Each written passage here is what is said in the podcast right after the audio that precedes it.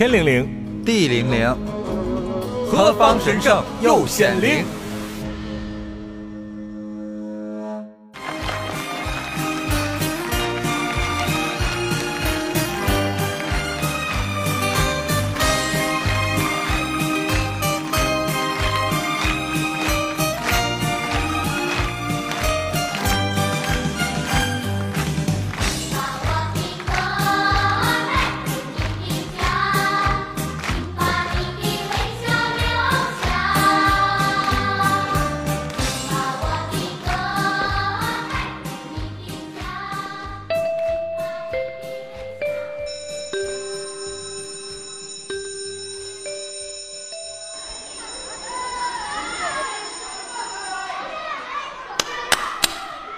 好啦，上课啦！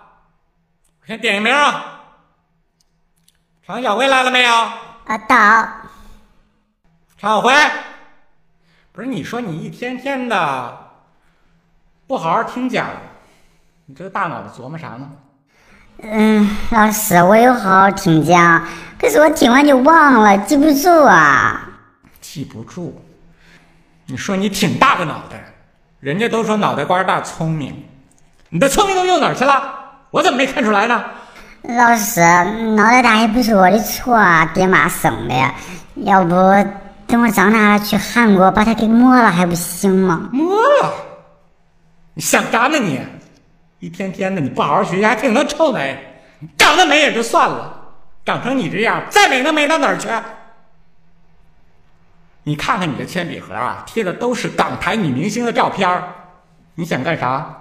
你跟我说，是不是早恋了？没有。是不是想搞对象？没有，老师，我不是想早恋，我是想长大以后变成像他们那样的大美女。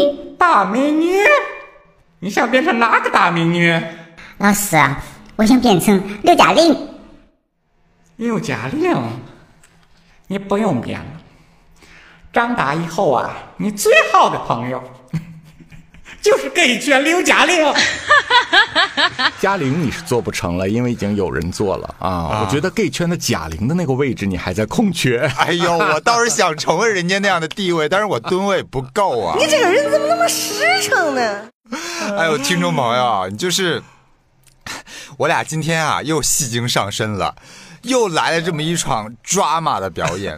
虽然这个表演略显拙劣，但是拙劣吗？我觉得蛮精湛的呀，挺精彩的是吗？我准备送选明年的戛纳短片，还能拿个奥斯卡呢，好吗？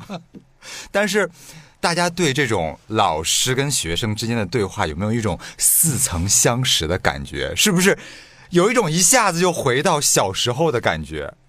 现在年轻朋友们可能没有办法想象，我们童年时候的老师啊，特别喜欢用这种方法去言语霸凌学生们。是，而且老师，尤其是女老师，都有一个共同的爱好，只要别人一扮靓，他就说别人要搞对象。那会儿的老师特别看不惯学生穿衣服穿得好看。那女生，你知道，小女孩到了懵懂阶段，她都爱美。对呀。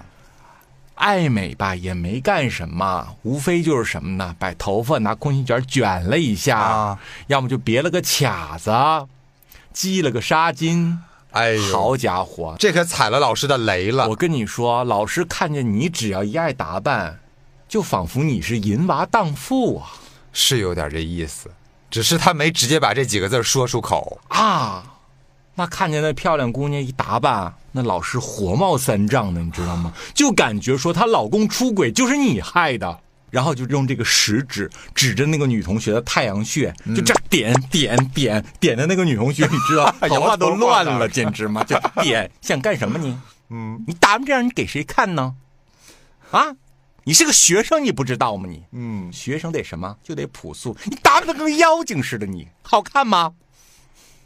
赶紧给我洗了去！不知道又哪儿来的一股邪火，又得发泄在这个学生身上。你过来，你过来。那女孩就微微一抖，那老师那嗓门倍儿高，再给我凑近点儿。来，哎呀，你还擦粉了你，还了得了你！你几岁？你妈才几？你就给那女孩怼的，你知道，一怼在墙角上，哇，怼的肩膀都是淤青。我知道，几岁你不知道吗？就那个手指头摁那个脑门，摁一下，摁一下，就跟不倒翁似的。这学生。然后还有一些旁边跟这个老师一样恶心的那种老妇女收过来，哎呦，你们班都有学生撒粉啦，各种酸言酸语。对，就看热闹不嫌事儿大。你哪来的粉呢？来，你说你哪来的粉？我擦我妈的。哎呀，你看这家长啊，就不给孩子当个好表率。你看我啊，我跟你说，我家孩子自从小学毕业以后，我再就不化妆了，我就怕我姑娘学，你知道吗？这现在的家长啊，真啥样人都有。然后就开始在那块议论人家家长，就因为人家女孩擦了个粉，他就开始没完没了。所以你说那个年代老师是有多变态着呢？对呀，就是你一言我一语的。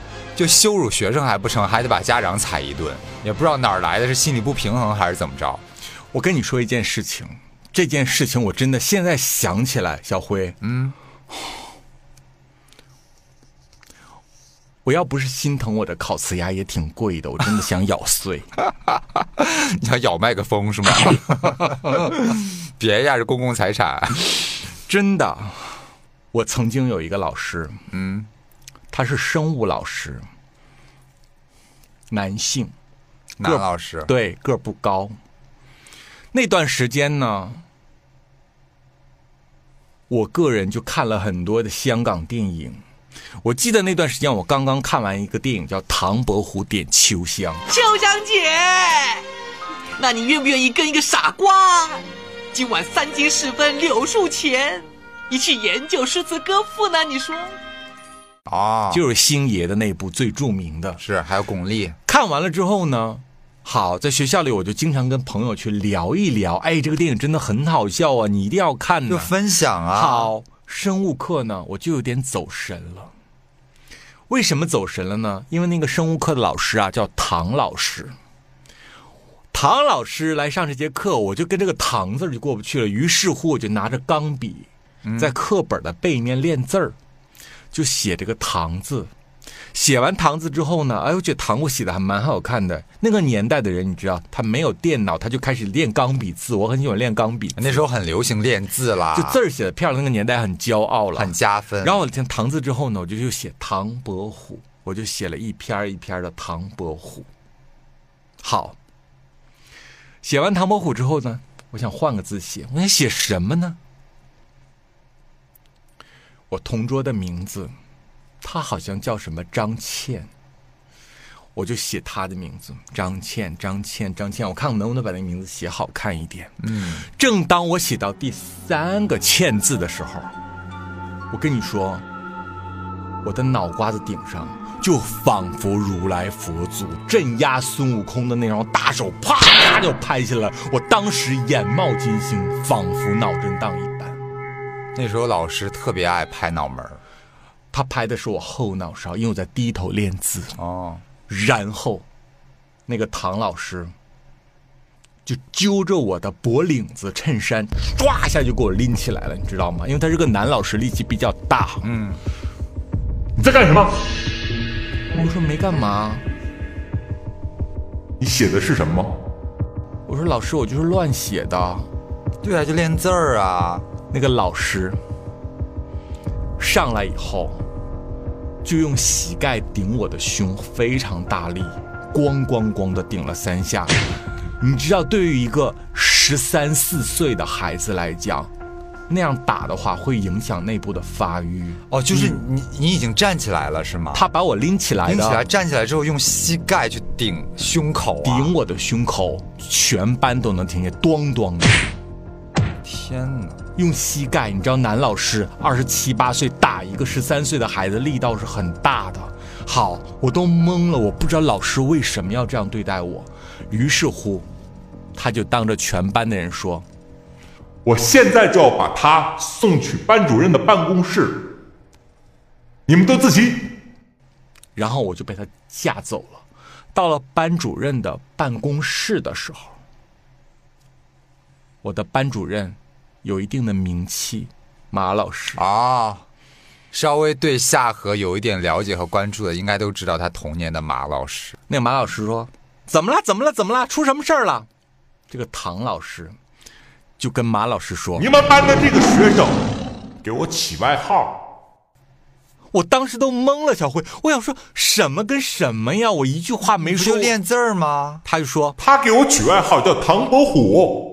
哦，他以为唐伯虎是你给他起的外号。他以为我在生物课本上写唐伯虎3遍是在给他取外号。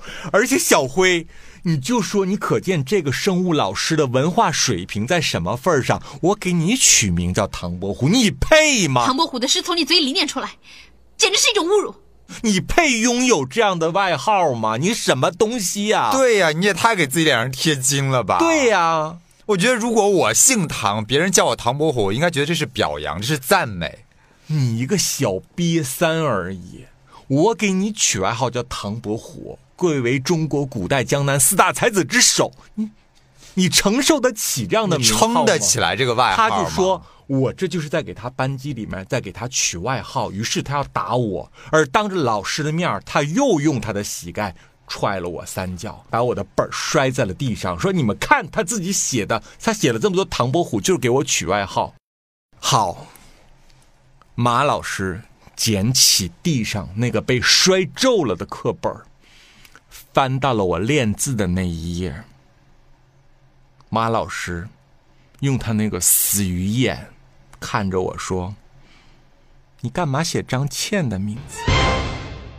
哦，啊，他不会以为……哎，我跟你说，他们的脑袋肮脏的像下水道一样，你知道吗？就是在他们的世界里面，任何人都是屎。然后干嘛写张倩的名字？我说老师，我在练字。练字你为什么写人家女生的名字呢？我说他就坐我旁边，我就想起他的名字，于是我就写了，这能代表什么吗？我写男老师的名字，你说我在取外号；我写我同桌的名字，你又在怀疑什么？他说是不是写给人家同桌看的？我当时就觉得说老师你该不会往那儿想吧。这个时候他旁边的那个老妇女就又站起来了。那个老妇女是干嘛的？是马老师的老姨。他老姨怎么会在学校啊？他老姨就是我们年级的一个老教师，也就是因为他老姨在我们年级里教师，才把这个中专毕业生马老师弄到我们学校来教课。哦，明白了，等于是亲属关系，裙带关系。马老师刚来这个学校里教书没有几年，他能来这里面就因为他老姨给他走的关系，所以他跟他老姨一个是5班的班主任，一个是3班的班主任，明白？明白了。他老姨就站起来了。哎呦，哎呀，这个八瓣嘴真的太形象了，这是老妇女最爱，真的。好，你们班也有搞对象的了吧？我当时听完就想说，你这个老巫婆，你胡说八道些什么呀？这时候马老师就仿佛被心灵盖章了一样，觉得说，果然就是我想那样，就指着我说：“你脑子花花肠子，你是不是看完《唐伯虎点秋香》之后你就想谈恋爱了？于是乎，你就想从你的同桌下手。”那也不是个爱情片啊，拜托。也是啦，也是个爱情片了。那主题，人家的主题不是宣导爱情，你知道吗？各位观众，我当时五雷轰顶，我轰顶的理由是，且不说我是一个 gay， 老师不知道 everybody， 你知道张倩长什么样子吗？小辉，我真的发毒誓告诉你，张倩在我们班的绰号叫做烧饼。人家做了什么呀？人家不仅让人写名字，还要让你这样羞辱。马老师和他老姨，就这样冤枉我，就以为你喜欢那张倩。是的，我有苦难言，我任凭怎么解释，他们都不信。我总是不能在他面前告诉他说我喜欢的是男生，我喜欢的是隔壁班的那个体委吧。那事儿就更大了，对，他们更得大做文章。我就只能这样子被毒打了一番，又被冤枉了，然后就在办公室里面站着，一直站到他们都下班了为止。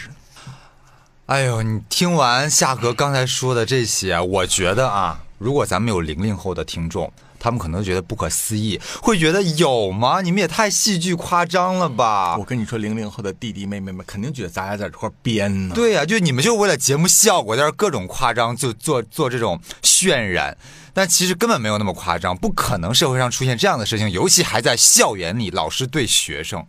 但是我跟你们说，弟弟妹妹们，在我们那个年代，这种老师体罚学生、羞辱学生的事情真的是司空见惯，家常便饭。是的，00后的弟弟妹妹们，你一定觉得说，哦，老师打人，那你干嘛不告他？我上哪儿告去？对呀、哎，咱们那个年代老师，哎，人人都体罚学生，不体罚的，那可能是他身体不太好，打不动，没力气。对。哦就那个年代体罚真的是太常见了，我跟你说，不光是夏荷他有这样的经历啊，我自己刚才在听夏荷讲述的过程当中，我也想起了我小学时候的一个故事。唉，我一直到今天那么多年过去，我都记忆犹新。咱们那代人的血泪史罄竹难书。对，因为大家都知道，像我们这样的湾仔啊，小的时候都多多少少有一点阴柔气质，是，尤其小学的时候，是，就有一点像女孩子，也比较沉默寡言。所以我上小学的时候，我的同学特别喜欢给我起外号，有什么什么娘们儿唧唧的呀，什么变态呀，有没有二椅子这三个字？哎，还真有。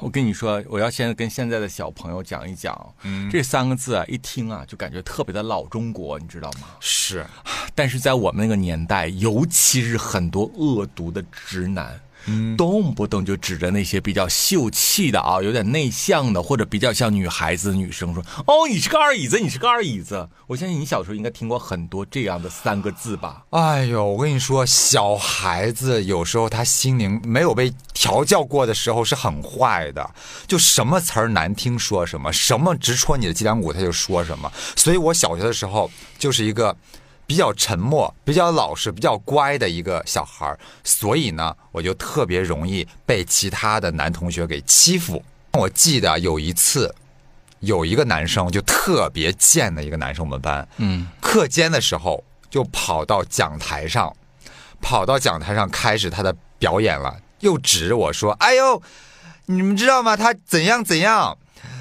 他今天穿成什么什么什么样？我跟你说，我不知道啊，就为什么有一些小直男跟他妈畜生一样，而且人来疯了要死。对，人越多越嘚瑟，你知道吗？就嘚瑟他的卑劣，嘚瑟他的残忍，是嘚瑟他的无知。就是说，你看他，哎，他是男的女的呀，他是男生女生，你看他又打扮，你看他今天又弄头发，又穿这个穿那个，好。当他这样犯贱的时候，请问台下的人是否配合他哄堂大笑来着？台下的同学们呢，有一半是不理他的，可能也觉得挺无聊的，不想理；另外一半就是呼应他的起哄，各种起哄，各种哈哈笑，各种在那嘿儿哈呦的叫好。就像你刚才说的，这种小直男，就是一有人起哄，那个表演欲更旺盛，哇，就觉得哇。这就是我的舞台了，这是我的演唱会，这都是我的粉丝吗？我要唱得更高音一些。于是呢，大家起完哄之后，他就更加的变本加厉。直到那个时候，我都没有说什么，因为我觉得算了，我就在那干我的事情，我不理这些傻逼们。但是他这个时候觉得，哎，好像没有戳痛我，我没有理他们，又开始讲我的父母，在那个讲台上当着所有人的面在那说，哎，你们知道吗？他爸是干嘛干嘛的，我听我爸妈说他爸搞破鞋，你们知道吗？他爸跟那个谁谁谁谁谁哪个单位的谁谁谁相好，你们知道吗？就开始说这些。你说我一个小孩子，我也要脸，我也要尊严，当然我不知道这些事儿到底真的假的，但是他在讲台上讲这些，你说我能忍吗？我能受得了吗？我真的讲到这儿的时候，我那么好的脾气我也受不住了。你要跟他玩命。我当时就想着算了，豁出去了，就你都说到这个程度了，我实在不能忍了，所以于是我就冲到讲台上，跟他厮打在了一起。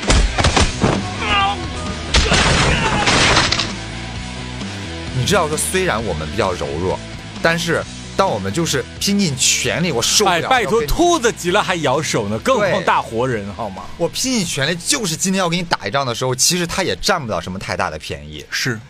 尤其是他还没有想到，你胆大还怕不要命的，对吧？我没有想到你会冲上来跟我打，两个人就厮打在一起。这个时候你知道小学生特别爱打小报告，一看到有人打架，总有那学生同学跑到办公室，颠跑过去说：“老师，老师，有人打架了，你快来快来，有人打架了。”于是我们班主任，我们那时候班主任也是一个女的，长得也是挺猥琐的一张脸，我记得当时也是刚结婚，孩子不大，单个颠跑到这个教室，我当时心想，你说叫老师就叫吧，老师来了他会为我主持公道的，至少老师来了他会先问前因后果，他要问说为什么你平时那么老实的一个学生，今天要跑到讲台上去打架。我正想着这些呢，老师走进来，二话没说，哐哐给我们一人踹了一大脚，我当时都愣了，你们做什么做？敢在教室里打架，敢在讲台上打架，都给我来办公室。我们俩就都灰头土脸的跟他去了办公室。我跟他去办公室的路上，我当时满心的委屈，我特别委屈，我想说我做错什么了？你一定要摆正原委，想让老师了解清楚。对。我就想说，我到了那个办公室里头，到了办公室，老师一定会问我们原委的，我一定要讲清楚，讲出来我的委屈。结果到了办公室里面，老师根本就不问你们为什么打架，劈头盖脸又踹了几脚，拿着卷子康康康抽脑袋瓜，然后拿着脚康康康踹几下。你知道，女老师虽然没有男老师力气那么大，但是你说我们上小学被他那么踹几脚也是挺疼的。是的。然后跟我们说什么，下节课不许去了，在这给我反省。怎么反省呢？一般老师不就是罚站吗？对呀，你哪儿站着给我罚站。我们这老师特别的邪恶，我真的，我现在哇，我这么多年过去，我现在都很惊讶，我还能记着他的脸耶，他的五官。他让我们俩钻到他们的办公桌的桌底下。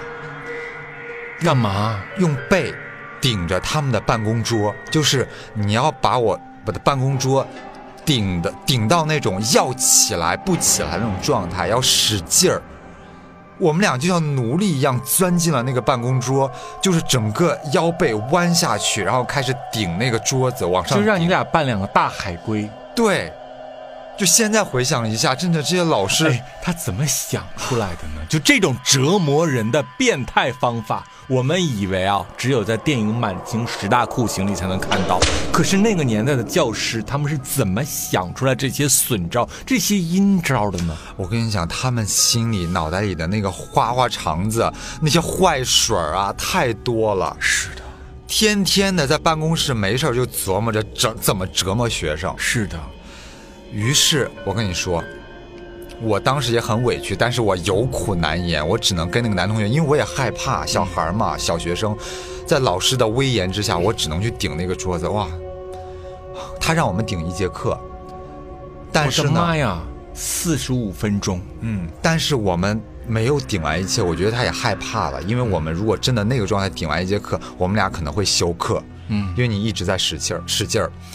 我记得就是我们俩在底下顶的时候，除了我这个班主任，那办公室还有其他几个女老师，这个嗑着瓜子儿吧唧吧唧喷喷喷，就那种瓜子皮吐一地也没个垃圾桶，那个年代织毛衣了没？对，另外呢就在那儿织毛衣，然后要么就在那儿看卷子，那个口水往手指喷喷喷吐两下，看卷子再喷喷喷吐两下，就整个的办公室是人生百态。是的。而且你只要在他办公室里面待过，你就知道这帮王八蛋没有几个人去钻研专业，没有几个人去关爱学生，是各种三八，各种下作，有的时候还会把那种男欢女爱家里老公老婆那点事在办公室里讲，讲完以后笑得跟他们鹅叫一样，嘎嘎嘎嘎的。这就是那个年代的一些老师真实的嘴脸。我跟你说，夏荷。那几个女老师啊，都是有孩子的，就自己都有孩子。但是，当他们所有人看到我们两个人顶桌子的时候，特别的麻木，没有一个人脸上有一丝丝的表情的抽动，甚至他们看着我们俩在那儿被我们班主任就这样折磨，还在那儿各种觉得好像看笑话一样，在那儿放肆的笑，你知道吗？因为他们习惯了。对，而且还说，哎，这不是谁是谁吗？哎，这个是那个谁的儿子啊？这那谁家孩子？哎呦，他们家，哎，他爸他妈如何如何？又讲究点闲话。对，一边看你被折磨，一边讲这些闲话。而且我跟你说，夏荷，我这个班主任，跟我家长是认识的，就是因为我妈当时开一个店，就在那个我们那个主干道上，商业街上，所以我们每个同学、每个老师放学回家都会路过那个店，然后我这个老师呢，每次路过我妈这个店的时候，都会跟我妈寒暄几句，当然我妈也会跟她寒暄，因为毕竟知道她是我孩子的老师嘛，她呢比我妈小一些，就说叫姐姐啊，姐长姐短的，来我家有时候拿个什么东西便宜的，这拿个，因为我妈开那种5金配件店，拿点小东西就算了，拿个插座呀，拿个螺丝刀啊，什么要假模假式给钱的时候，我妈就说，哎，算了算了，不用不用，哎不用，就哎呀，我都拿出来了。跟你说那个年代老师可他妈不要脸了，你知道吗？特别他妈不要脸，简直。哎，你他妈知道人家是开5金店的，你跑人家去买螺丝刀，你说看在孩子份上谁敢收你的钱？对，我真的我见过太多那种老师，你知道吧？哎，知道人家是开那个蛋糕店的，你说那一条街上他妈8个蛋糕店，你不去，你非上你学生的那个他妈那个蛋糕店去买蛋糕去，你他妈跟抢有什么区别呀？对，我跟你说，就是有这种便宜不沾白不沾，我都记得那个画面。有时候老师来了，拿着那个钱都拿出来，我妈说：“哎呦，不用不用，哎呦，你这不是打姐的脸吗？你这点东西你就拿着用去，你缺什么就来拿。咱家孩子在没少给你添麻烦，对，在学校还得是你照顾着呢，你是没少帮我们的忙。你说，然后就假模假式的，哎呦，那你每回都不要钱啊？没事没事。于是老师就把钱揣回来了。两人再寒暄几句。”然后老师就开始各种表态，说：“哎呀，我跟你说，咱孩子在学校挺好的，就是在我们班你就放心吧，姐。你说别的不说啊，以后他去哪个学校要转班什么的，我不敢说，在我班啊，我真的就是给你照顾的妥妥的，你放心吧，我盯着他学习，我帮你盯着，你就好好忙你的生意，赚你的钱，不用你操心。这些都我都给你把好关，都给你说的可是人话呢，是啊。然后呢？”我跟你说，我的妈妈，我的父母是一定想象不到他在学校是怎么样折磨我，怎么样体罚我的，但是呢，由于他们之间认识，由于我看到过好多次他们彼此寒暄的画面，尤其我妈经常说：“哎呦，你就当自家孩子，要淘气了不好学，你就该骂骂，该打打，不用那个顾虑我们，不用顾虑咱们认识。”这个时候，我真的要跟所有的年轻听众们科普一下，我们那代人的家长啊，真的就跟有病似的，每次逮着老师以后，就跟老师说：“你得骂，你得打，你不用心疼，你就跟管自己。”家孩子一样，你要想想现在啊，哪个老师敢碰孩子一个指头？哇！我跟你说，家长一定会把它变成一个社会事件，跟你没完，你的工作都别想要了。因为我看到过他们太多这种交涉的画面，所以我在学校受了体罚，我回家是不敢跟妈妈说的，因为我知道，第一，我跟妈妈说了之后，妈妈肯定把我骂一顿。这是一定的，就觉得你怎么又惹老师生气？你为什么就不能乖乖的？你平时不是挺老实的吗？为什么今天要跟同学打架，你就不能忍一忍吗？第二，即便我妈她知道老师有过分的地方，她也是敢怒不敢言。是的，她也不能说什么，我跟她说了也没用，咱得罪不起。是。所有的听众朋友们，无论你是我们的同龄人，还是比我们晚辈儿的人，我觉得听到这儿的时候，大家一定五味杂陈。如果你也是一个80后的人，是否所有的往事历历如昨，涌上心头？如果你是一个00后的小弟弟、小妹妹们，叔想跟你解释一下，为什么我们那代人他受了任何的委屈都不敢告诉家长吗？因为在那个时代，你知道吗？那个时代其实家长对于孩子没有那么的在乎，是很多都是放养的状态。那个年代人们的生活有一点困难，就是你家里条件好也好不到哪儿去，大家都要忙事业，大家都要拼工作，没有几个人会把注意力全部放在自己的孩子身上。再就是那个年代由于人的条件有限，你没有那么多选择命运的权利，你在这个学校你就在这个学校，你没得选，你没得换。那个年代没有私立学校，你不在这待，你上哪儿念去？你就没得念了，你知道吗？所以家长是不敢得罪老师的，因为你县官不如县管，你跟老师杠上有什么好处？老师回头给你孩子小鞋穿，不有你受的了吗？孩子如果被老师给边缘化了，影响了孩子成绩，家长不也是担心上火吗？所以家长就特别的纵容着老师。再加上那个年代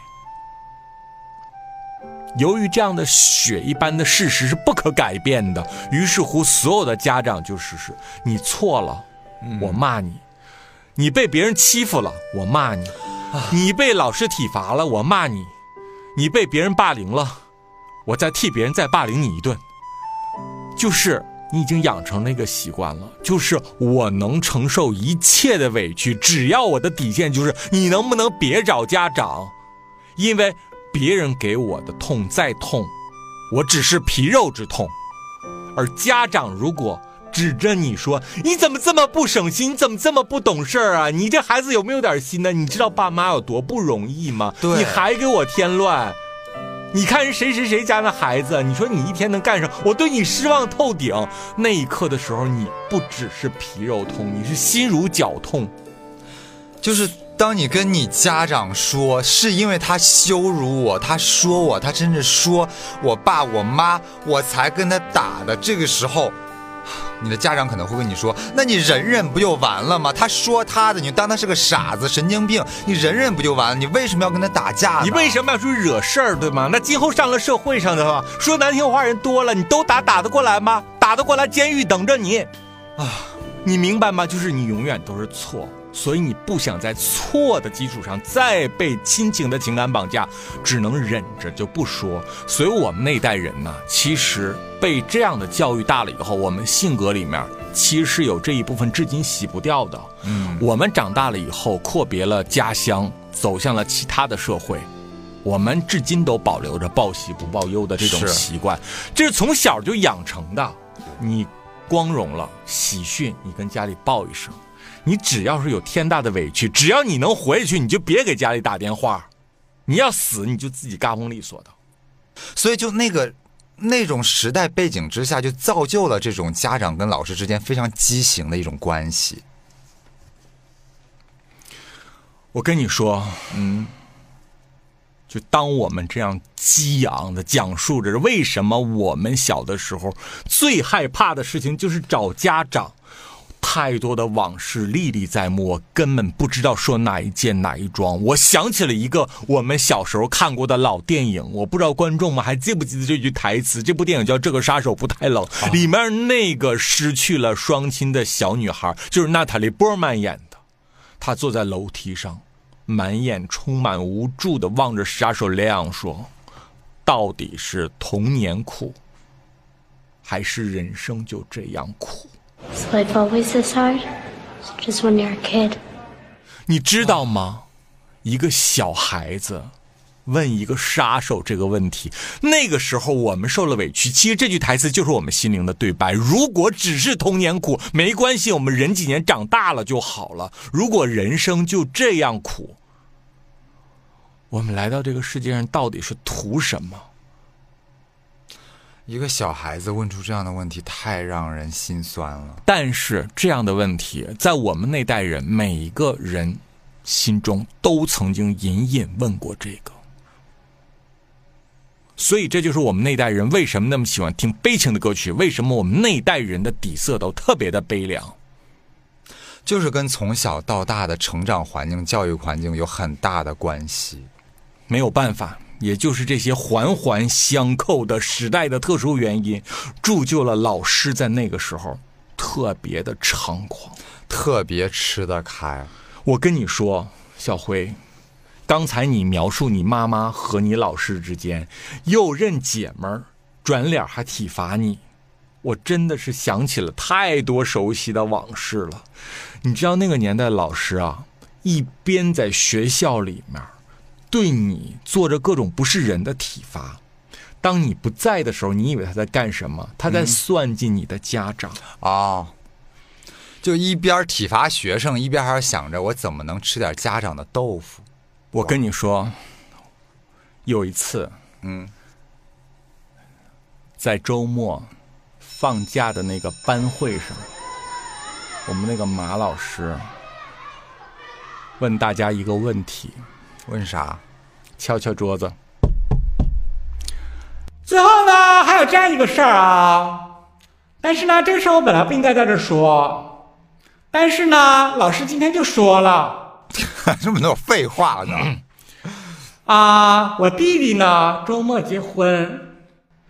你们也知道，这结婚呢就得有车队，然后你们谁家是有车的，举一下手。哎，有几个人举了，有几个人就没举。你家车是自己家的还是你爸单位的？那个积极分子，老师，是我爸单位的车。老师说，那你爸单位的车，你不用问问你爸吗？不用。我爸都说了算。他说，那你跟你爸说一声，明天早上把那车能不能借我弟弟结婚用一下啊，组个车队。哎呦，好，那个年代老师好直接哦。我跟你说，这件事情讲完了，过了一段时间，马老师发卷子，又开班会，马老师就把一把卷子哗一下放到这上面。我呢要跟大家说一下，这次的成绩，我都没脸看，你知道吗？我刚才在办公室面对其他那3班5班老师的时候，你知道吗？我都没有脸跟人讲话。我们班这成绩这次，真的，你们要这样的话，你们就完蛋了，真的，咱们就换吧。我呢就拿这点死工资，你们呢今后没有前途，跟我也没关系。跟我有什么关系？我为什么要替你们操心啊？这个太经典了，那个年代老师太爱说这句话了。好，一张一张往甩卷子，甩卷子的时候，就甩到了一个男生。那男生咋了？你什么成绩？你会？就这么拿卷走了？扫你大眼吧！你看看分数，你看没看你分数？哦，我看了。说。你咋考的？啊，老师，我没考好。就没考好呗。你接下来有什么打算？老师，我好好学习。行，我不听你说这些，你给我滚回去，滚回去，滚回你座位上站着去啊！什么时候想明白了你成绩为什么下降，你什么时候再坐下，你就给我站着上课，你站着。啊。我都有画面感了，太熟悉了。我跟你说，敲着手上这半摞卷子，对着站着那男同学，我跟你说，哼，我真的，我一提这事儿，老师特别的寒心。老师是怎么对你们的？我家孩子才几岁，我都不管，我一颗心扑在班里面，为了谁？为了你们。你们是怎么对老师的呢？啊，你们有点站着，你自己琢磨琢磨，你是怎么对老师的？我跟你说，在学校里面，不仅仅是学文化知识，也得学思想品德，对吗？也得学做人。对，素质教育同样重要，老师是特别在乎这个的。而你们呢？咱们班级里面，有的人家里面开工厂，但是上次老师家要用个车，愣是不举手，哎，就在那杵着，就在那坐着。老师平时怎么对待你们的？你好意思不举手？合着在这儿等着呢？啊，对，就是那个说的就是那男生呗。哎，就是没点名，但就对着他说的啊。家里面他开工厂啊，有上百口员工，能没有车吗？结果老师就这么点小要求啊。说实话，你真举手，老师不一定用啊。但是你连个态度都没有，我跟你说，我特别的伤心，我为你们这样的群人，我不值得。哎呦，我的妈耶！就这个老师是如何把自己徇私这件事情说的那么的光荣伟大的？我活了这么大，第一次碰见能把自己干的脏事儿、坏事说的这么冠冕堂皇的。好，拿着一张卷子，对着第一排的一个大个子男生，哎呀，行了，你过来，你帮我那个什么，去我办公室，把我办公室那个水杯给我拿来。那男生颠颠颠拿过来了，放着吧，坐着，你这次考的还行。然后又对着站着男生说，你看看人家过去学习成绩跟你是一个水平的，人家为什么这次就能进步10名，而你却下降了那么多名次？你想想是不是自己的问题？我跟你说，有的同学人家叫争取进步，有的同学就自甘堕落。你知道他表扬的这个大个子男生他为什么坐在第一排吗？因为学习好吗？哼，我们那个年代排座位是这样子，小个的坐前面，大个的坐最后面，都是这样。为什么？你不能遮挡别人看黑板的视线。这个人长得跟我一边高，为什么我要坐后面撮子里，他却能坐第一排呢？我跟你说，他妈在我们当时那个城市开了一个著名的饺子馆，是连锁的。你要知道，在90年代就开连锁饭店的人，这是有钱人家。哦，那是。后来我从他最好的哥们儿嘴里才知道，上世纪90年代他妈一个月给马老师花多少钱吗？多少钱？小辉一个月2000。90年代一个月2000，天文数。那时候一个工人一个月的工资才多少啊？200块钱，10倍耶！我天哪！我们所有人都能看出他不对劲，你知道吗？又有特殊优待。我跟你说啊，面对别人那疾言厉色呀，那个就举一反三的骂呀，面对他每次都是清风拂面。即便他惹了祸了，也是半开玩笑似的，敲敲打打的就算了。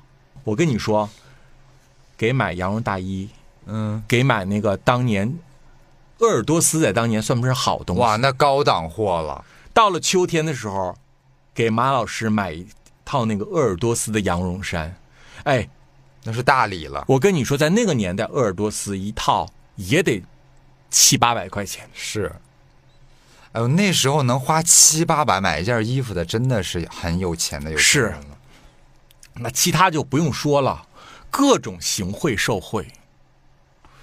后来有一天，我们就在一块说，那都送了这么多礼了。那也不能每个月都送吧？对呀，一般人家谁送得起呀？他说：“我跟你说，现在马老师已经开始，我不说那同学名字啊。他说已经开始让他住在自己家了。我说啊，为啥要住他家呀？没家吗自己？他说他每个礼拜有3天是住在自己家，有4天是住在马老师家。我说啊，为啥住在马老师家呀？”他说他妈跟马老师拜干姐们儿了啊，拜了，明白？拜干姐们儿，那住他家干啥呀？马老师呢，跟他妈说：“你开饺子馆这么忙，一天天的，哪有时间管孩子呀？哦，你不管孩子，你挣那么多钱给谁花呀，姐？咱挣钱干嘛？不都给孩子吗？”孩子你不好好管，你说你挣那么多钱将来给谁？孰轻孰重？他妈就说，哎呀小马啊，你是不知道啊，你说我和他爸爸本来文化水平就都不高，我俩都是初中毕业，反正就做点买卖，现在做的还行，想说挣点钱，将来给孩子不管他学习好坏，给他存个房，然后到时候他结婚给他拿点钱。你说现在我们俩这人到中年了，再不拼啥时候拼呢？你说这孩子学习成绩上不去，我这也愁啊，可是也管不了啊。你说我跟他爸本来文化水平不高，我们家没一个大学生。也对啊，说的，哎，也在理儿。马老师，要不然我真的，我跟你说，我家孩子的中学就得交给你了，你就得真的，你得当亲儿子一样，你该揍揍，该打打，你就得替我管呢。我跟你说，马老师，我家孩子成绩能上去，我这辈子都感谢你，我就得拜托你了。于是乎，马老师说：“行吧，这孩子不是爱在家玩吗？上我家住去，我看着他。白天我去学校看着他，晚上我回来看着写作业，我看他有没有时间玩。”嗯，好。于是乎，这孩子上马老师家住去。马老师给买了个上下铺。他妈每个月以给马老师生活费为由，孩子在人家住不得吃吗？对啊，得吃得喝。哎，说孩子长身体的时候拿孩子吃的又多，得吃点好的。每个月给马老师拿2000块钱，名义上是给孩子的生活费，实际上就是塞给马老师的。就是总要给这个钱找一个说法，找一个由头，对吧？不然也不能不清不楚的就把这钱给收了。对，明白了。好的。于是乎，他夸奖这个饺子馆老板家的孩子敲山震虎，给那开工厂家的孩子听，明白？嗯，明白。还想不想好了？好，这时候他又接着往下发卷子，发到了一个不及格，考了40多分的卷子。一个女生，嗯，她又要干啥？那女生叫小妍。现在还剩下几个人儿？哎，就剩你们仨了吧？还大眼看小眼呢，是吗？还好意思彼此看呢？你光荣啊你？咋的？你这倒数第三你光荣是吧？卡吧卡吧的，简直看谁呢？你有那脸不如看看你自己。不是人又怎么招他了呀？怎么惹他了？给我出来！哎，你来，小妍，你给我猜猜你这次考多少分？你猜。那女孩你知道吗？嗯，哦，那脑袋都快扎到胸口里去了，然后两只手就跟提线木偶在那站着。我不知道。45。哎，你挺大姑娘，你咋想那么不要脸呢？咋？45分。就因为人家没考好，全班倒数第三，45分。你下次就离倒数第一不远了，就隔一人。哎。倒数第一那小刚，你能跟人比吗？他倒数第一，他家有钱，你知道吗？人家爹妈有钱，人家考倒数第一，爹妈养着。你啥家庭你不知道？你那家庭养得起你吗？你有资格考45分吗？你爸就一个老工人，身体又不好，你家几个孩子你不知道？你妈现在干什么呢？你妈现在就在菜市场门口跟人家摆摊摊煎饼呢。又开始攻击人家的家庭。对，这真是有病，我觉得。就因为人家没考好。对，啊，就你这家庭，你家庭能给你带来什么？什么都不能干。你还不好好学习，不好好学你能干嘛？长大就跟你妈一样，上菜市场去卖煎饼。哎，我听到这儿我都特别生气，我特别气愤啊！这老师什么神经病吧？这是。好。然后把那个卷子你知道吗？嗯，哪儿来的轻功我都不知道，唰一下那卷子整个横着飘着，正好啪一下就扑在小妍的脸上。你明白？就是迎面，你知道你要让一张薄薄的纸立起来是很难的，知道？从物理原理上这不容易，但是他能撇过去，啪一下就撇脸上。哎呦，你说的这些我真的特别有画面感，真的历历在目。就一下子好像穿越到小时候一样，那时候老师真的就这样，而且我觉得那时候老师特别的情绪化。小辉，你不觉得吗？刚才我说完这些，你听完这些，咱现在脑袋有点嗡嗡响，仿佛啊，我们进入了黑洞，然后走到了时光机。是，就是简直是历历在目。就是小辉，我现在都特想扒开录音棚的这个窗户啊，看看外面现在那个街上放的是孙悦的《祝你平安》还是林依轮的《爱情鸟》。对，反正年轻人肯定听我们这期节目，我觉得他们肯定会大受震慑，他们觉得不可能，怎么可以这样，你们太夸张了，放到今天都是社会爆炸性的新闻，你们怎么可能就每天司空见惯的过这样的童年。哎呦，我听这些故事，虽然说我就是从那个年代走过来的，但是我自己依然非常的气愤。我觉得这些故事一定会对这些孩子，就我们那代的孩子，产生一辈子都抹不去的阴影的。如果能抹得去，咱俩今天也不会坐在录音棚里去讲这样一个血泪故事。我们也不可能都人到中年了，还能清晰的记得我们小时候被校园霸凌、被老师霸凌的这些事情。这一生有过那么多爱恨情仇，最终都放下了。为什么这件事情至今想起来真真的？是，而且心里还有点隐痛。我跟你讲。我印象里面记得特别清晰的一件事情是，我大概是上小学4年级的时候，那时候我们的班主任叫什么国福，我忘了，姓啥我具体忘了。你说我这记忆啊，我都能记到今天。后来没卖麻辣烫吗？没有没有，不是那个，没那么成功。然后呢，他是一个男老师，但是他非常的八婆，他不像那种就是。话很少的那种直男，他非常八婆，每天就是研究你这个学生怎么了，那个学生怎么了，以及各种学生的家庭情况，而且特别喜欢用言语羞辱学生。我记得有一次好像又是我考试没考好，一个一个的把学生叫到门口去训，然后当时呢轮到我了，把我叫到教室门外头，就站在那个教室的走廊里，一手拿着那个黑板擦，一手训我，边训边拿那个黑板擦砸我的脑袋。你怎么回事啊？又考成这样，你好意思吗？你一次次考成这样。一边说一边敲我脑袋，当当当的敲我脑袋，跟敲木鱼一样。然后呢，我就耸拉个脑袋，低着头，任由他骂，任由他敲，自己一句也不敢说，一声也不敢吭。然后一边敲我一边说成绩，还有各种言语羞辱。说你天天就知道臭美啊！你看全班同学，哎，就你衣服换的勤，就你衣服换的多啊，一天换一身，就知道臭美。你一个男同学，你天天不男不女的，你天天换那么多衣服，你干嘛呀你？然后5年级有一个班级上体育课，刚好赶上回来了，因为我们的那个教室就挨着那个楼道，所以他们上楼的时候会经过我们教室那儿，能看到我。哎呦，你知道，当众被这样打骂的那种感觉特别的羞耻。然后那个5年级的就跟游街一样，是，哎呦，我现在想起来都特别的煎熬。你说你一个人1对1的骂我也就算了，你当那么多人的面那样骂我，真的太丢脸了。小孩子的自尊心是很强的，而且那个年代的老师凌辱别人，一定要让更多的人看见，是像游街示众一样。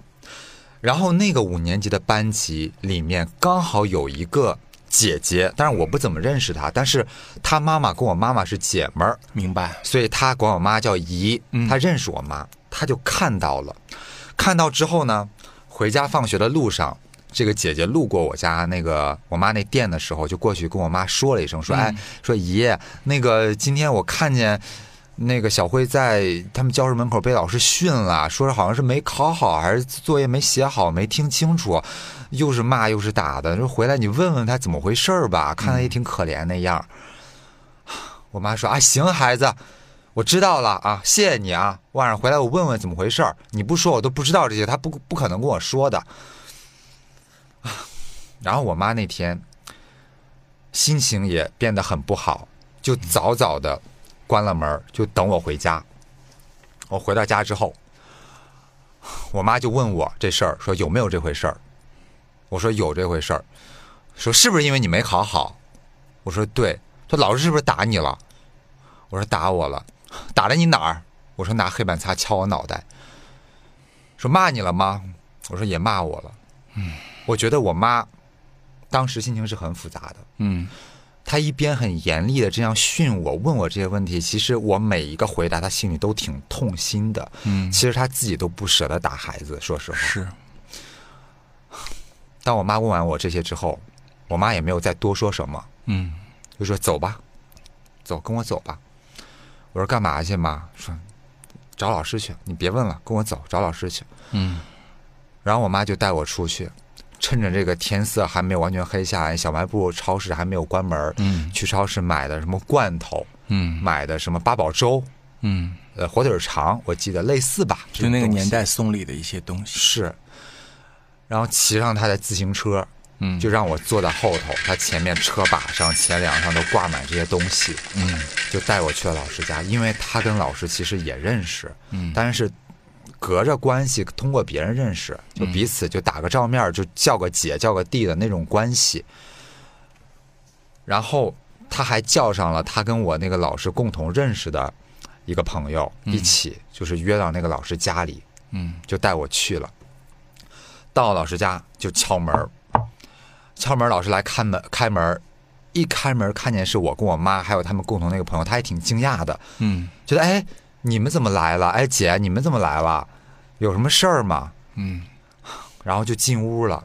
进屋之后，我妈就说：“哎呀，那个我今天听说了，听说那个我们家孩子是又没考好，是又惹老师生气了。哎呦，我这一天呀，一下午，我这心啊都慌慌的，都不着地儿。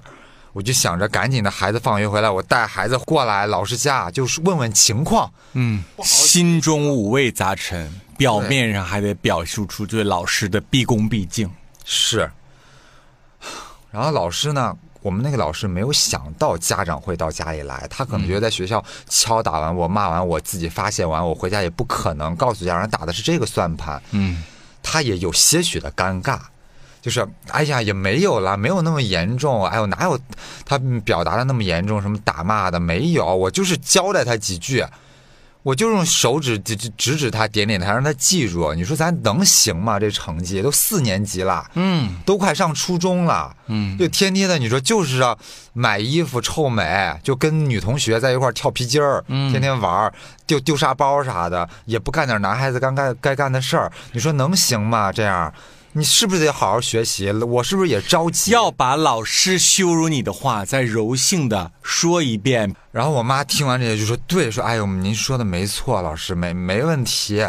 说就是这样的，孩子就得管，就得打，就得骂，不打不骂就不成才呀。我们天天的忙生意，我们真的是顾不上教育孩子，最后还不得靠老师们去教育他们。所以你也别管。说我真的，我今天听到这事我特别生气。你说我们辛辛苦苦的赚钱供他上学，怎么就不能给我好好学呢？”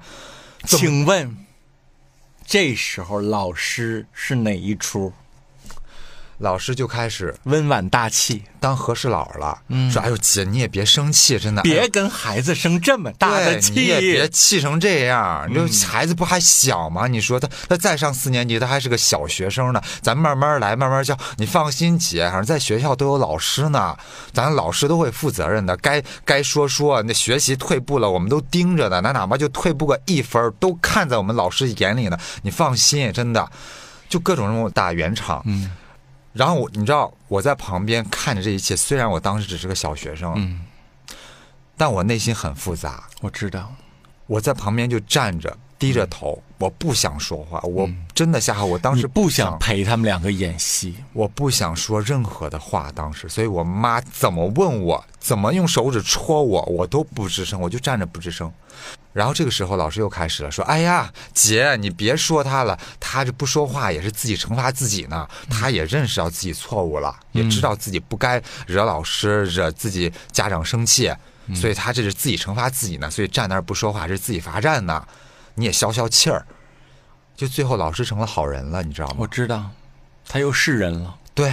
然后走的时候，老师还要把这个火腿肠啊再提起来说：“哎呀姐，你这个带走不行，我不能，这可不行啊！你说你来就来，拿什么东西啊？咱可不兴这套啊！对，咱都是为了孩子是吧？咱来都是那个讲这孩子的事，你这是干嘛呢？你说你这让别人看见好吗？你给我买这些，还以为怎么着呢？还以为我是图这些东西呢？这你拿走，姐，你真的拿走，你别这样。”然后我妈说：“哎呦，这跟孩子没关系，我跟你说，咱平时本来私下也认识。”师，你不那咱不跟小张关系都可好了吗？哎呀，咱不看孩子，咱还看那个面呢。对，咱这自己朋友关系，咱私下也得来有来有往了。你哪天也没事也去我家玩去，说咱这抛开孩子，咱也该怎么着怎么着。嗯。就一来一往推搡来推搡去，东西还是留下来。你知道这老师拿起东西推搡的时候，也没往你怀里推。哎呀，转的蹬蹬的，对，转的死死的。然后呢，最后东西留下来，跟我妈说，哎姐，你放心放心啊，就以后孩子的事儿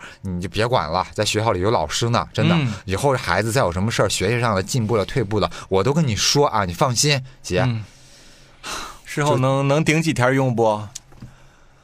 能管一段时间，能管一段时间，嗯，是，管不了太久。要管太久的话，你不就再不送了吗？对吗？吃完喝完了，我得对你不好一点，你回去好告诉你妈去。态度最近有转变，你妈好能记得。哎呀，这又得去了，对吗？是，我就记得呀，我妈从老师家出来，骑着自行车让我上去，回家的一路。我妈没有吱声，我妈平时也是大啦啦挺欢声笑语的一个人，有时候骑自行车带着我，路上跟我一起聊各种这个那个东家长也短，也嘻嘻哈哈的，那一路一个字儿都没有说，就沉默着回家了。回家之后就跟我说，今天作业有吗？写作业去吧。他就再也没有，那天晚上没有跟我说话。我觉得他心情应该非常非常复杂。是的，他其实知道这一切是怎么回事儿，家长太知道了。就像我之前说的，我们班老师啊，马老师不经常在班会上就敲敲打打的说一些阴阳怪气的话吗？他说这阴阳怪气的话，你知道他为什么？他不是让你回家学舌去吗？是。于是乎，我回家就跟我妈学来着。我说老师啊，今天啊就把很多父母的工作呀、都在班会里面给念叨了一遍。就以各种学习为理由的展开讨论，每个学生家长是干啥干啥的，你应该咋地咋地。然后我也说了，老师要用车，谁没举手这件事儿。于是乎，我妈说：“那我明白了。”对，那说呢，回头咱们也得做点什么，要不然那个快过元旦了，你给老师拿一卷挂历吧。那时候流行送挂历，特别流行，非常流行啊。然后我就给我卷了一卷，卷了一卷之后，我妈过一会儿说：“哎，不行，你拿回来我再打开。”他就跟我家的其他的亲戚，就我那些堂姐说：“你说现在这玩意儿都不好使了，是吧？有点轻这理。”对，然后我堂姐们就说：“是，哎呀，婶儿，你知道现在人都认钱啊。”然后我妈就说：“这样来。”我妈就写了一张信纸给卷挂历里面了。那个年代你知道，就那种黄的 A4 纸，我妈写了，就是什么。什么什么老师您好，什么您辛苦啦，等等等等的，还就款式非常正规，然后写的什么犬子啊，在您那里给您什么各种添麻烦，然后哒哒哒哒哒哒哒，我呢在百货大厦工作，然后如何如何能做些什么，将来你要有什么需要用的地方，你尽管开口，写了这么一张纸条给卷挂历里面了。好，那我就送给老师了。那过完元旦，按说没多久他就放寒假了。哎，就在第10天左右，比如说15号放假，他在10号那天，老师就找我了。那个，你下课以后来我办公室一趟。我当时心里就发毛，我想说我又哪招你惹你了，又得挨训嘛。好，我去了以后，他就说：“哎，最近成绩还挺稳定的哈，那个，你家长现在工作忙吗？”我想说，我学习不好你找家长，我成绩稳定你还找家长，你就不能放过我的家长吗？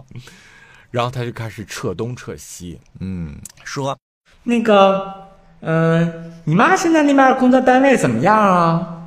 我就形容一下我妈工作单位，形容完之后说：“哎，你让你妈晚上给我打个电话呗。”妈呀，这不把你吓死了！我当时就魂飞魄散，我想说，老师你是要告什么状吗？咋的了又？好，但是我回去我就想说，我告诉我妈还是不告诉呢？我要不告诉我妈的话，这仗我也躲不过去呀。对呀，我就跟我妈说，老师让你给她打电话。好，于是我妈就在8点钟就打了。打完了以后，我看在整个接电话的过程中，我妈表情尚算平稳，我想说应该是没什么太严肃的事儿。嗯，但是我当时的脑子里面的意识就她打电话肯定是跟我有关的，因为你小啊，你还不懂这个社会。结果我妈撂了电话就跟我姐学，哎呀，跟孩子没关系。我当时一块石头放地上，一下子就轻松了。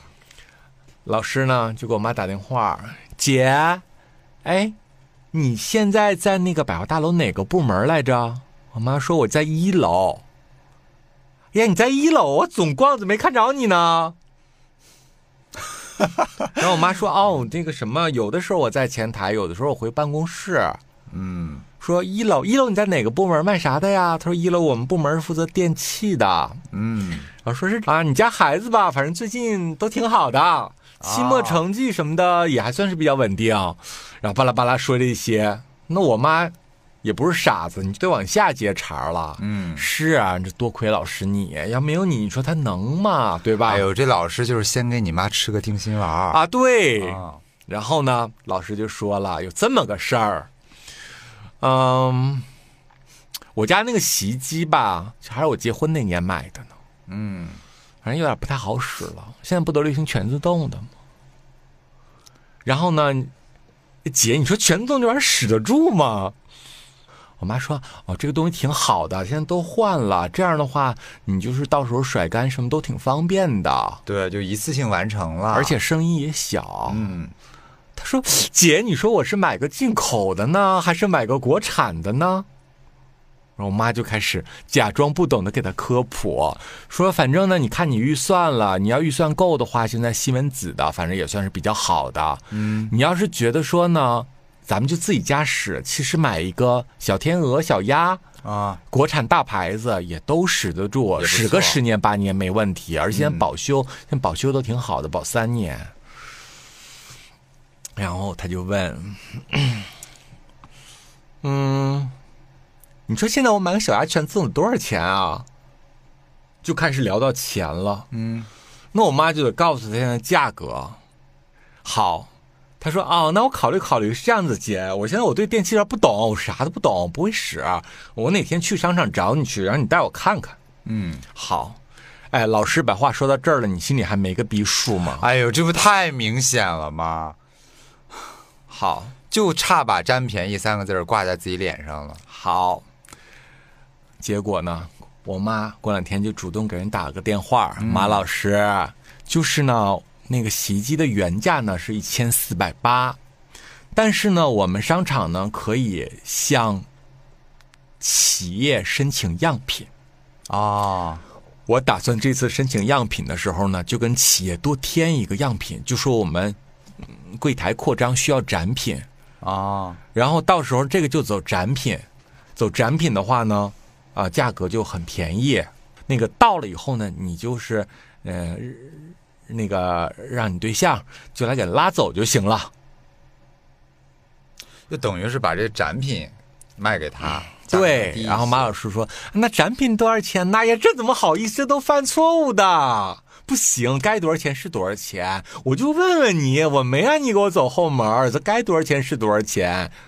我妈说我都给你申请了，然后这个原价是1480，但是呢，我们这所展品的话，你就给900块钱就行啊。哇，那便宜不少呢。那你想90年代啊，好吗？然后结果呢，他就兴致勃勃的就把这洗衣机拉回家了。嗯，啊，就获得了这么一个特价。好，从此对我就好了一段时间。能顶1-2个月吧。哎呦，家长对这种事儿可明白了。而且你没发现吗？就是老师这种吃豆腐的行为，不光是1对1的，还经常的集体变相收费。我印象特别深刻，那会儿每次一到什么节日，不管是什么元旦啊、中秋啊、这节那节的，然后老师就开始啊。在那个班会的时候跟大家开会说啊，那个同学们啊，等一等啊，那个先别学了，听我说2句。这不是快到元旦了吗？元旦呢，他要整景。对，元旦我就打算给大家办一个元旦晚会，啊，元旦晚会就是大家轻松轻松，平时学的那么累，唱唱歌，一起那个说说笑笑的，吃零食，轻松轻松，减轻一下你们平时的课业。嗯，但是呢，咱弄这个元旦晚会，咱得有经费，对吧？咱以往的这班费啊是不够的，到时候我又买这些拉花，我要买彩色的纸，而且我还要搞这种抽奖箱给大家抽奖。你看人家隔壁三班五班，人家都准备到时候都弄什么，人家买的零食都是什么，哎，人家弄的那拉花都是什么，人家都准备好了，咱班也不能输啊。你说不能到时候你说啊，人家班弄那么热闹，咱班人苦哈哈穷酸酸的，整得我跟虐待学生似的哈，好像我对你们不负责任，对你们不好似的。咱也得集体荣誉感，咱不当那最好的，咱总不能当那最差的吧，是吧？咱班学生差哪儿了？又不比人家差，是不是？这句话太熟悉了，咱差哪儿了，对吧？所以啊，那个你们今天回去啊，都跟你们家里说一声哈，说一下这个事儿，要开这个元旦晚会的事儿，所以咱每个人啊得交个5块钱，弄一下，我们好好弄一下咱这个元旦晚会，跟你们家长每个人说一下。你知道，那时候交费又没有现在这些什么银行卡转账，又没有支付宝扫码，微信扫码，都是现金，就是现金。明天让各种委员收上来之后统一递给老师，而且交几块都是老师一个人说了算的。他说交2块就交2块，交5块就5块，学校哪知道啊？当然了，这玩意也不走账。对，哪个学生也不可能去校长那儿说我交了5块钱，对吧？谁敢呢？然后这钱收上来之后就都到了老师腰包里了。那具体这最后是。晚会也办了，零食也买了，到底花多少钱谁知道啊？无从统计。而且我跟你说，只会少花不会多花，多花老师自己添钱啊。那当然了，他能吃这亏啊？他只能说不够。而且我跟你说，还有更过分的，这变相收费也就算了。如果是交钱的时候啊，有那家庭条件确实不太好的。就稍微困难的学生，就这5块我就没有交。我跟你说，那一刻特别的难。我是真的见过那种家里面条件不好的下岗工人家的孩子。我跟你说，小辉，现在人可能无法想象3块5块在那个年代它是个钱。是，就3块5块的，反正就是有的就没交，比如1、2个什么没交的，老师就在班会上说。我们这班费啊，差不多收齐了，就剩谁和谁没交了。这为啥你们没交呢？是怎么着不办了呗？不想参加还是怎么着？站起来说原因啊，老师也不逼你们，因为人家都交了，其他同学都交了，你们跟大家说原因。然后就站起来说，老师家里没钱。然后老师就说，家里没钱哈。你看看谁，你看看咱班那个谁，他家比你家过得好是吗？他家你知道吗？人他家他爸他妈现在是干什么的吗？他妈都下岗了，哎呦，他爸在哪儿打工。人家一遇到这种事儿，班级要办晚会，人家不是积极响应吗？人家家长赶紧把钱给人家，人家过来交给老师，交给学校了。说这是咱班级集体荣誉感，要每个人都像你这样哦，我家这样我不交了，我家那样我不交了，咱这晚会还能办吗？咱这个班级还有团结的力量吗？行，我也不说你们了啊，你们行，你们不交是吧？行，晚会的时候你们就站一边，你们就看啊，你们也别吃也别喝，就站一边看着。哎呦，说的这人家臊的哟，就连带着把人家的父母一起在讽刺一番，特别的夸张。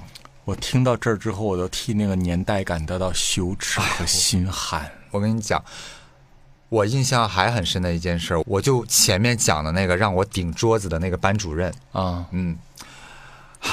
他呢，就是有一次在班会上跟大家立了一个规矩，莫名其妙他可能就突发奇想，今天突然灵感乍现，就说以后再有迟到的就罚1块钱，看你谁还敢迟到。有迟到的是吧？乖乖的就去办公室交给老师1块钱，这就是对你们的惩罚。就你说自己瞎立规矩，你说哎，现在这个年代不是你高速收费站也不行，随便这么干的，对吧？你多少钱那玩意儿是国家有明文规定的。你说现在这个年代谁敢啊？别说一块钱了，1毛钱我也不敢啊！你背上一个乱收费的名号，你怎么办啊？对呀、啊，这不叫私立刑法吗？对呀、啊。然后我就记得有一次啊，就这个老师，我们班主任他的课，他教语文，他上他的语文课，然后我迟到了。我迟到了之后。我说报告，老师说站出去，外边站着，又迟到。然后我就在外面罚站，站了一节课。嗯，等到老师上完课，大摇大摆的走了，好像我是空气不存在一样。我就自己灰溜溜的进教室，然后就有那种学生起哄，就说：“哎呀，去交1块钱吧。”对，就是那个要罚钱了。哎呦，迟到了1块钱呀！你知道，就有这种贱贱的同学就在那起哄，他就不想让你过得好，他不想让你躲过这一劫。对。然后呢，我就默默的坐下，我也不吱声，不理这茬。但是晚上回家，我还是忍不住把这事跟我爸妈说了。嗯，我就说了一下，老师要说，迟到交1块钱，因为他们知道我起晚了，知道我迟到了，所以他们而且这个钱你早晚得跟家长要，不然你也变不出来呀、啊。对他们也问我说，你今天迟到，老师有说你没？我就说，让我罚站了。但以前老师说过要交1块钱，然后我爸跟我妈就四目相对啊。嘀嘀咕咕了几句，然后就说：“那就交吧，老师都说了，就交吧，反正1块钱也不多，还行。”然后我爸就给我拿了1块钱，就说明天把这交给老师啊，你不许自己花了，不许买汽水喝，你就交给老师去。你跟老师说那个这是迟到的钱，我以后不迟到了，我尽量不迟到了。结果第二天我到了学校之后。趁着一个课间休息的时候，我拿着这钱颠跑到办公室，在办公室门口就叫老师，把老师叫出来。那个时候我记得我们有什么事儿都是把老师叫到门口来，不敢进办公室。然后老师看我叫他说怎么啦？我说有事儿，老师。老师等会儿啊，在那儿自己屁股半天不动，就弄他手上的事儿，弄完就弄了2分钟，然后慢悠悠的起来，然后颠去。走到门口，皱皱眉头说：“咋啦？怎么啦？”然后我就很怯懦的把1块钱举起来，我说：“我迟到的钱，罚款。”然后老师当时就表情，你知道吗？瞬间像打了那个肉毒素一样，所有的你那1块钱是一个硬币，你投在了投币机里面，投完之后那个投币机唰啦唰啦的就开始滚动起来了。对，哇！老师整个脸瞬间舒展开了，特别的阳光明媚。然后就接过去了，说了一句说：“哎呦，还真给啊！”然后老师接过去之后，我就颠又跑回去了。老师那天。整个下午到晚上的心情应该蛮好的，是的，因为这1块钱就到他自己口袋里了。可是小辉，我跟你说，在我们那个时代，最大的老师乱收费，你知道叫什么吗？啥？叫寒暑假补习班、对，我跟你说，这个是达到了私立法律私自乱收费的顶级标准。到了期末，公布完名次，公布完分数，发完卷子，剩下的最后一个大安顶是什么？就是要宣布放假以及布置作业，对吗？就是同学们最激动人心的一刻，等着这一刻到来。老师扬着个脸，咽一咽刚才干涩了喉咙里面的唾沫，咕咚。然后一口老痰下去，是的，翻着一个白眼儿，心里头长草了吧？着急走了吧？早放羊了吧？熟悉吗？这是不是有病？我跟你说，虽然放假了，但是作业必须得写，而且。谁什么成绩，谁自己心里应该有数。人家放假玩，你该不该玩，你自己心里清楚。我再跟你们说个事儿，你们这次的成绩，我真的特别担忧。你看看人家别的班的成绩，为什么这个期末能考得这么好？当然，离不开人家学生确实争气，但是确实人家老师做的也确实做到位了。我一开始不想学他们，我觉得你们都大孩子，自己能管理自己。但是我发现现在人都这样，咱不这样不行，对吗？咱们现在中学什么？中学是个冲刺阶段，所以呢，我真的是1000个不愿意，10000个不愿意。反正你们就自愿啊，我也没强迫你们。他要说啥呀？有完没完啊？我呢，反正办个班，就是呢学下个学期的课程。哦，在这儿等着呢。学不学你们自愿啊，反正谁啥样谁自己心里清楚。好，说完了以后，反正下面呢，我就大家简单统计一下吧。来，想参加补习班的人举下手啊。全班50多个人，举了8个。摊一块，听见没有？想参加举下手。8个，他以为别人都聋了。对，没听到。然后他对着坐窗边的那个小刚，干啥呢？睡着了是吗？心野了，往窗外看呢？不是，我说补习你听不见是吗？哦，老师，我听见了，但我去不了。你差啥？那个，我明天就去我奶家了，我奶奶家在外地。哦，不是，你挺痛快你。这边当做没等做热乎呢，你就要走了。学习没见你这么积极，串亲戚你倒一个顶仨。你啥时候回来？我过完年再回来，老师。你啥成绩你心里没数啊？你说你爸这个人也真是心可真大呀，简直。行了，你坐下吧。你爸这人心太大了，你啥学习成绩你不知道吗？这家长可真是啊，就图个省心，刚放假就往老人家一送，去了老人家还能学习吗？那就剩下玩了。我今晚给你爸打电话，明天你开始补课啊。老师把自己的形象立得可太懂事儿了。对，好。作为那个学生就觉得，你说我这招谁惹谁了？对呀，晴天霹雳呀，好不容易盼到放假了。好，绑架完小刚之后，又在这块儿。来，我再问一遍。有几个人需要补习的？我最后统计一遍，我着急走呢啊，别耽误我时间。谁耽误你时间？你赶紧走呀你！谁拉着你了？这时候有12个人举手了啊、哦，又多了4个，又多了4个。老师的眼睛就撒嘛撒嘛，你知道吗？盯着那个英语课代表，宋明，你咋不举手呢？你做英语课代表，你不起表率作用是吗？那句，老师，我觉得我英语考得挺好的。是，你考了98，你英语是不错，但是你看看班级里别人服你吗？你既然学习好，就得起到带头作用。开始道德绑架了。带头作用是什么？你光一个人好有啥用？这是一个集体。哎呦妈呀！你得给那些学习成绩不好的人补课。你得带动作用。我为什么安排他跟你一桌？你知不知道老师的用心？他成绩不好，你这科好，你就得多教他。一帮一对红的道理，你懂不懂？你来参加我的补习班，你给不给钱不重要。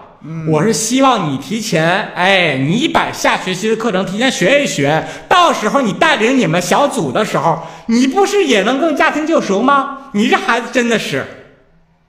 你说你除了这门功课好，你还有啥？你这脑子什么都想不起来。我真的都不好意思跟你说，下个学期啊有个英语比赛，我本来还打算让你去呢，我现在看你这样，我再说吧。妈呀，这软性威胁都出来了。好嘞，又举一个手。我就是那个最后那几排里面死都不举手的，你他妈爱说什么说什么，我就是不举手，无法，我就熬着，我当在地狱了，我不听，我闭眼，我熬到你一会儿干了，你就得喊散，一喊散了就是1个半月不用再看见你，就最后你还是没有去，我没去，哦，我就是不去，我不想看见他。我那个时候就心态是什么？就是我就希望我父母能不能把我送到别地儿去，他哪怕让我去下乡种地，只要能别让我看见马老师都行。我恨得牙根都痒痒。好，开学了，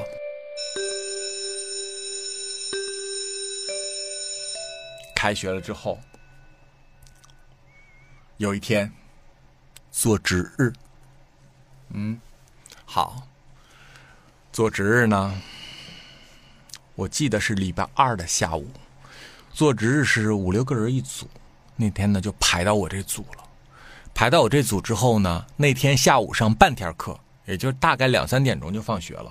做值日你也知道，孩子们做值日拿着个拖布在地上一顿抡水，对，女生拿着个报纸在窗户那夸夸夸夸一顿擦，1个小时也就做完了。1个小时都算长的。对，做完了以后呢，就说散了吧。结果呢，开饺子馆那男孩家里啊，哎，虽然他妈跟老师拜干姐们了，但他没拜啊。他没拜，他爱玩。他说：“哎，你别走，别走，这么早回家干什么去啊？”说写作业，说今天作业也不多，而且我这边刚才都写完了，要么抄抄我的，啊，我就是抄谁是谁的。说那留着干嘛呀？说咱们玩会儿，玩会儿。我说玩什么呀？大家说留着也行，玩一会儿吧，反正今天也没什么事儿。说那咱打扑克吧。他说的，他说咱打扑克，大家说也这屋里也没有扑克啊。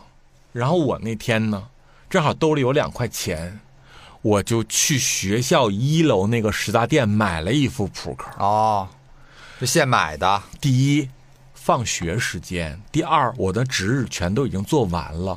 我们就算出去，其实爱玩啥玩啥，但是就想说出去不没有地儿吗？是，那就在班级里玩会儿呗。我就去买了一副扑克，哎，就打打扑克。刚打2把，马老师的脸像幽灵一样飘在教室的玻璃窗上，被抓包了。然后他的手无声无息地推开了教室那个门。我们都知道那个年代教室那个门锁都不是很好，一推的时候嘎吱。你形容的好像鬼片啊，他是个鬼吗？然后马老师缓缓地走了进来。干嘛呢？都干嘛呢？我们吓得呀，就赶紧原地不动，变成蜡像。滚过来！5个人站一排。不好好学习干嘛呢？老师，我们做完值日了。做完值日不回家写作业干嘛呢？就开始用手挨个杵每个人的脑袋，梆梆的杵，梆梆梆梆，跟戳不倒翁似的。对。这玩意儿咋的？咋了？这玩意儿不回家写作业呢？写完了是吧？是我作业留太少了。咬牙切齿，咬着槽牙，这作业留太少了，我他妈还是对你们太轻了，简直！我他妈再多留点，你就不打了。好，来玩哈，就会玩，这就是你们这帮人不补课，放假在家玩野了，这是！我给你们收收心。从讲台里拿出一个宽宽的钢板尺，小辉，你知道那钢板尺吗？我知道。来，手伸出来，特别硬。用哪个手抓的牌就是哪个手。哦，要拿那尺子打手心儿是吗？每人10下。妈呀！我跟你说，像我们几个男的，就皮实，疼也就叫唤2声。那2个女孩儿，那钢板尺你知道，拍在手心上，就在空中嗖的一声，嗖，啪，10下。那2个女孩，你知道，眼泪哗哗哗哗的。哎呦，听着就疼。哎，打完了以后，好，是谁要玩扑克的？那饺子馆家老板那儿子就说了：“老师是我。”老师就开始点他脑门子：“你是不是以为我跟你妈关系好，我就不敢动你？你挺大个子，为啥把你弄第一排？你心里没数你？”你还还带头玩电池。我明晚告诉你妈，把眼镜给我摘了。他戴个眼镜近视的，摘了。摘了以后，老师就冲着他脸啪啪给他两个大嘴巴。哎呦，也没留情面啊！对自己干姐们的孩子，好，扑克谁拿教室来的？谁有学校带扑克了？我就举手，我说老师我没带，我现去下楼买的，在小卖店。老师，你知道？整理一下，他那个人造丝的上衣，撸撸袖子是吧？对，要大干一场了。那正是一个晚风吹徐的傍晚，他的人造丝的上衣就在我眼前飘动，像波浪一样。是的，夕阳的余晖打在上面，露出里面廉价的 bra， 还挺透的。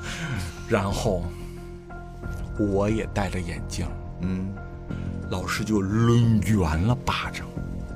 照着我的脸，啪啪啪，就给了我。没让你摘眼镜啊，给了我几个大耳光，啪啪啪，我的眼镜的玻璃片碎在了脸上。天哪！各位听众，如果不是叔命大，那个玻璃碴子只要偏一点，我今天是瞎子。太危险了吧？这样，这老师也真是太虎了。对。小辉，你要知道那个年代是没有素纸镜片的，那个年代镜片全是玻璃镜片，那眼镜的都是玻璃碴子，唰一下就在脸上，就挥的时候碎在满脸都是。不是哪有人就是他打学生也不能让他戴着眼镜打呀，这多危险呀！因为他打我的时候，我就一直那样闭着眼揪着脸啊，所以。没有掉到眼珠上，还好你闭着眼。我如果是睁着眼、进眼睛里面，你要知道，一个玻璃碴进眼睛里面，那还了得，很可能这孩子这一生就是残疾啊！我现在都记得那些碎片就在我脸上的那个声音，我眼冒金星，脑袋嗡嗡响，然后听见那些玻璃碴嘎吱嘎吱的一片一片从我的脸上掉在地上。哎呦！太吓人了，这个。那打完你就打完了吗？那后来，没怎么着吗？那个马老师也没害怕吗？我觉得隔天，他可能是后怕了，他把我叫办公室去了。你昨天回家，家长问你啥没有？我说没有。那你眼镜没了，家长没问？我说我眼镜说掉地上。哦，你跟你爸说掉地上了是吧？哦，那老师花钱给你配一副？我说不用。老师不也是给你气的吗？哎呦，你说你要不是给老师气坏，老师能打你吗？又开始往回圆啊，自己。是的，又是为你着想的，就当他狗放屁好了。哎呦，因为再过了10来天我就离开那个学校了。正好我家里出了一点变故，转学了，我父亲就提出来要把我送来北京，然后我就来了北京，从此我就再也没有见过这个人，从此逃离了他的魔掌，但我却一辈子记着他。哎呦，这种事情真的是一生都忘不掉的童年阴影。是的，肯定会记得。哎呦，这一个又一个的故事啊，我听的真的就感慨那个年代的教育界真的行业乱象太多了，而且那个时候我记得老师们都特别的情绪化，就不像现在，就是我情绪是情绪，工作是工作。那个时候老师都是带着情绪去上课的。 OK， 今天那个心情好，发工资了，还跟学生逗乐两句，就那种。今天如果在家里吵完架来的，对，跟老公打架了，然后或者是丢钱了，反正是不管怎么着吧，或者他被那个校领导训了。学生，今天你逃不过这个魔掌，是你注定有一劫。这个气是一定会撒在学生身上的，因为没有摄像头，没有摄像头，也没有，所以人非常的奔放，也没有任何你可以去检举他的地方，或者是没有任何的平台，你可以把这些事情拿到平台上去发声。那个年代不流行上教育局去告老师，我就跟你说，除非老师把孩子打死了，否则父母都想不起来还有教育局这么个单位，我能去告一告。在这个时代，可能偶尔零零星星的也会有这样的惨剧发生，但是它一定是一个社会事件，它一定是极个别的例子，它会惹来全社会的学生和家长的集体的唾弃和愤怒。是，那么这个社会舆论也会倒逼那个学校和有关部门一定要严肃处理这件事情。但是，在我们年轻的时候那个时代，社会没有这样的监管机制，对。然后也没有那么多高精尖的设备来监控着老师的一言一行，我们唯一能做的就是忍，无底线的忍。刚才讲了这么多，我相信很多听众已经快气背过气去的故事。你以为这是我和小辉两个人单独的个例吗？这不是，这是那个时代的故事，这是属于80后一代人的童年噩梦。所有的听众朋友们，如果你已经有了小孩，我希望今天的节目能够让你如何做到一个跟小孩去做朋友的家长，是让孩子在外面的世界无论受了多大的委屈都会第一个时间告诉你。我觉得你不仅仅是有养育之恩，一个家长如果能学会如何跟孩子做朋友，让孩子跟你之间没有秘密，这是一个莫大的智慧。那么我也想跟今天的00后的弟弟妹妹们说，对孩子们说，你们生活在了一个特别幸福的时代，对前人走过的苦难今天你们听起来就是天方夜谭，不敢想象。所以你们要珍惜今天的生活的品质，我觉得也要珍惜现在的教育环境和教育资源。对，教师节马上就要到了，所以我们做了这期节目。然后呢，就着这期沉痛的节目，让我们捡起丹姐的经典台词，跟过去的惨痛经历说一声再见。我不想上幼儿园，我想上学。